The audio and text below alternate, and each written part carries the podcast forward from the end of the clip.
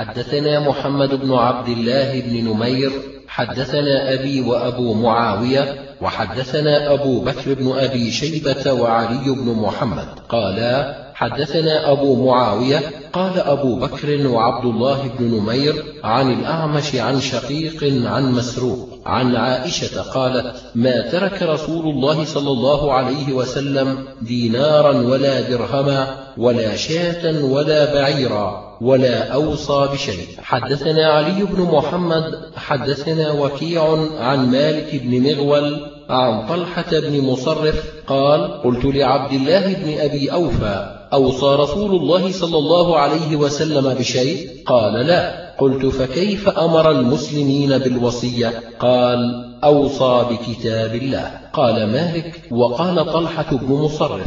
قال الهزيل بن شرحبيل أبو بكر كان يتأمر على وصي رسول الله صلى الله عليه وسلم. ود أبو بكر أنه وجد من رسول الله صلى الله عليه وسلم عهدا فخزم أنفه بخزام. حدثنا أحمد بن المقدام حدثنا المعتمر بن سليمان سمعت أبي يحدث عن قتادة عن أنس بن مالك. قال كانت عامة وصية رسول الله صلى الله عليه وسلم حين حضرته الوفاة وهو يغرغر بنفسه الصلاة وما ملكت أيمانكم. حدثنا سهل بن أبي سهل حدثنا محمد بن فضيل عن مغيرة عن أم موسى عن علي بن أبي طالب. قال كان آخر كلام النبي صلى الله عليه وسلم الصلاة وما ملكت أيمانكم. حدثنا علي بن محمد حدثنا عبد الله بن نمير عن عبيد الله بن عمر عن نافع. عن ابن عمر قال قال رسول الله صلى الله عليه وسلم ما حق امرئ مسلم أن يبيت ليلتين وله شيء يوصي فيه إلا ووصيته مكتوبة عنده. حدثنا نصر بن علي الجهضمي حدثنا درست بن زياد حدثنا يزيد الرقاشي عن أنس بن مالك قال قال رسول الله صلى الله عليه وسلم المحروم من حرم وصيته. حدثنا محمد بن المصفى الحمصي حدثنا بقية بن الوليد عن يزيد بن عوف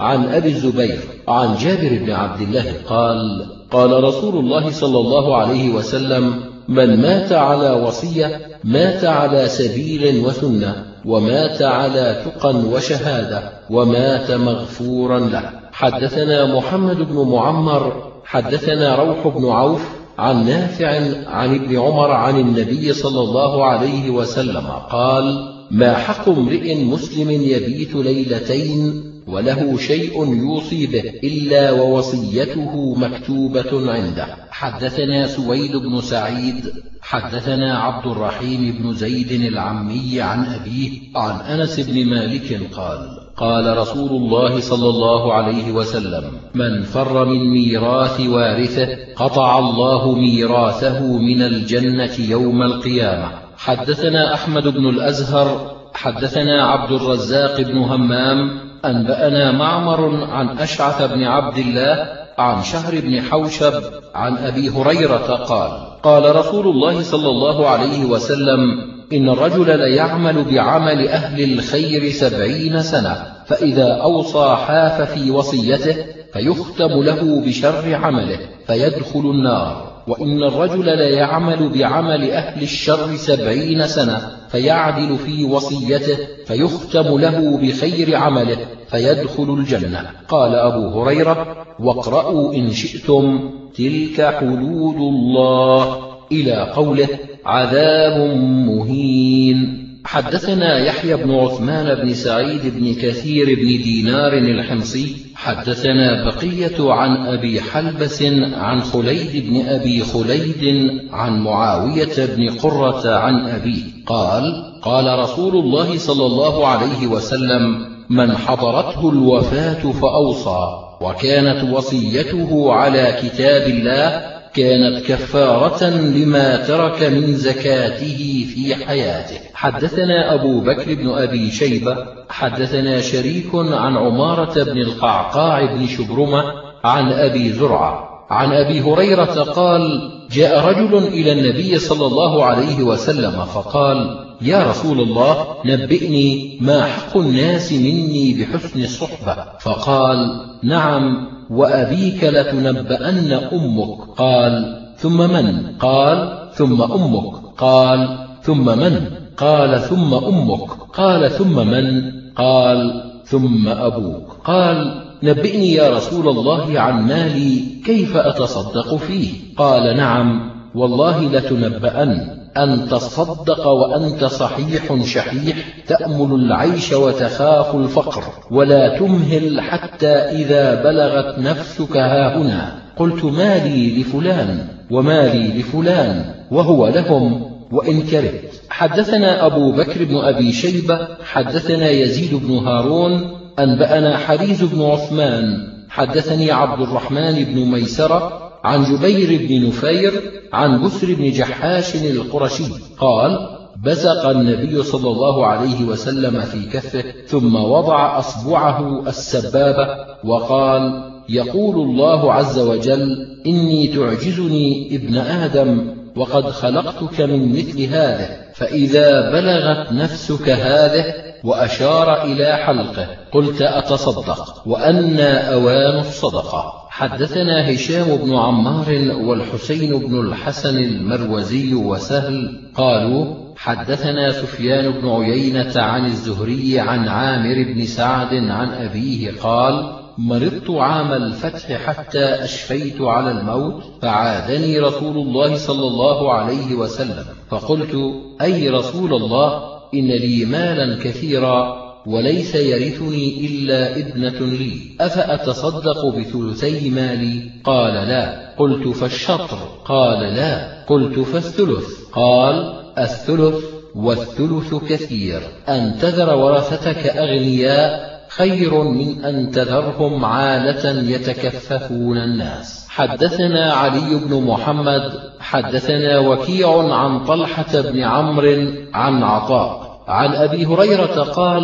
قال رسول الله صلى الله عليه وسلم إن الله تصدق عليكم عند وفاتكم بثلث أموالكم زيادة لكم في أعمالكم. حدثنا صالح بن محمد بن يحيى بن سعيد الخطان حدثنا عبيد الله بن موسى أنبأنا مبارك بن حسان عن نافع عن ابن عمر قال قال رسول الله صلى الله عليه وسلم يا ابن آدم اثنتان لم تكن لك واحدة منهما. جعلت لك نصيبا من مالك حين أخذت بكظمك لأطهرك به وأزكيك وصلاة عبادي عليك بعد انقضاء أجلك. حدثنا علي بن محمد حدثنا وكيع عن هشام بن عروة عن أبيه عن ابن عباس قال وددت أن الناس غضوا من الثلث إلى الربع لأن رسول الله صلى الله عليه وسلم قال الثلث كبير أو كثير. حدثنا أبو بكر بن أبي شيبة حدثنا يزيد بن هارون أنبأنا سعيد بن أبي عروبة عن قتادة عن شهر بن حوشب عن عبد الرحمن بن غنم عن عمرو بن خارجة أن النبي صلى الله عليه وسلم خطبهم وهو على راحلته وإن راحلته لتقصع بجرتها وإن لغامها ليسيل بين كتفيه. قال إن الله قسم لكل وارث نصيبه من الميراث فلا يجوز لوارث وصية الولد للفراش وللعاهر الحجر ومن ادعى إلى غير أبيه أو تولى غير مواليه فعليه لعنة الله والملائكة والناس أجمعين. لا يقبل منه صرف ولا عدل أو قال عدل ولا صرف. حدثنا هشام بن عمار حدثنا إسماعيل بن عياش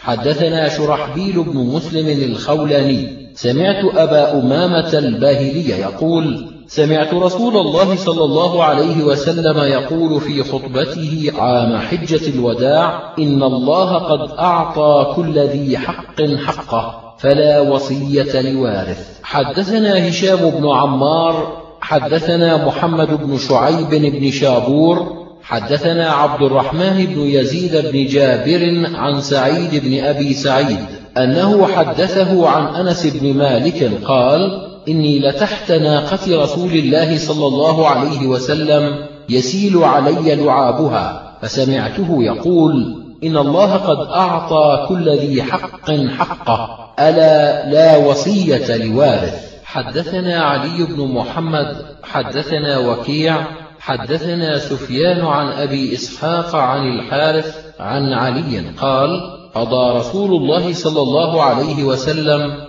بالدين قبل الوصية وأنتم تقرؤونها من بعد وصية يوصي بها أو دين. وإن أعيان بني الأم ليتوارثون دون بني العلات. حدثنا أبو مروان محمد بن عثمان العثماني حدثنا عبد العزيز بن أبي حازم عن العلاء بن عبد الرحمن عن أبيه عن أبي هريرة أن رجلا سأل رسول الله صلى الله عليه وسلم قال إن أبي مات وترك مالا ولم يوصي فهل يكفر عنه أن تصدقت عنه؟ قال نعم. حدثنا إسحاق بن منصور حدثنا أبو أسامة عن هشام بن عروة عن أبيه عن عائشة أن رجلا أتى النبي صلى الله عليه وسلم فقال إن أمي افتلتت نفسها ولم توصي وإني أظنها لو تكلمت لتصدقت فلها أجر إن تصدقت عنها ولي أجر؟ فقال نعم. حدثنا أحمد بن الأزهر حدثنا روح بن عبادة حدثنا حسين المعلم عن عمرو بن شعيب عن أبيه عن جده قال جاء رجل إلى النبي صلى الله عليه وسلم فقال لا أجد شيئا وليس لي مال ولي يتيم له مال. قال كل من مال يتيمك غير مسرف ولا متأثل مالا. قال وأحسبه قال ولا تقي مالك بماله.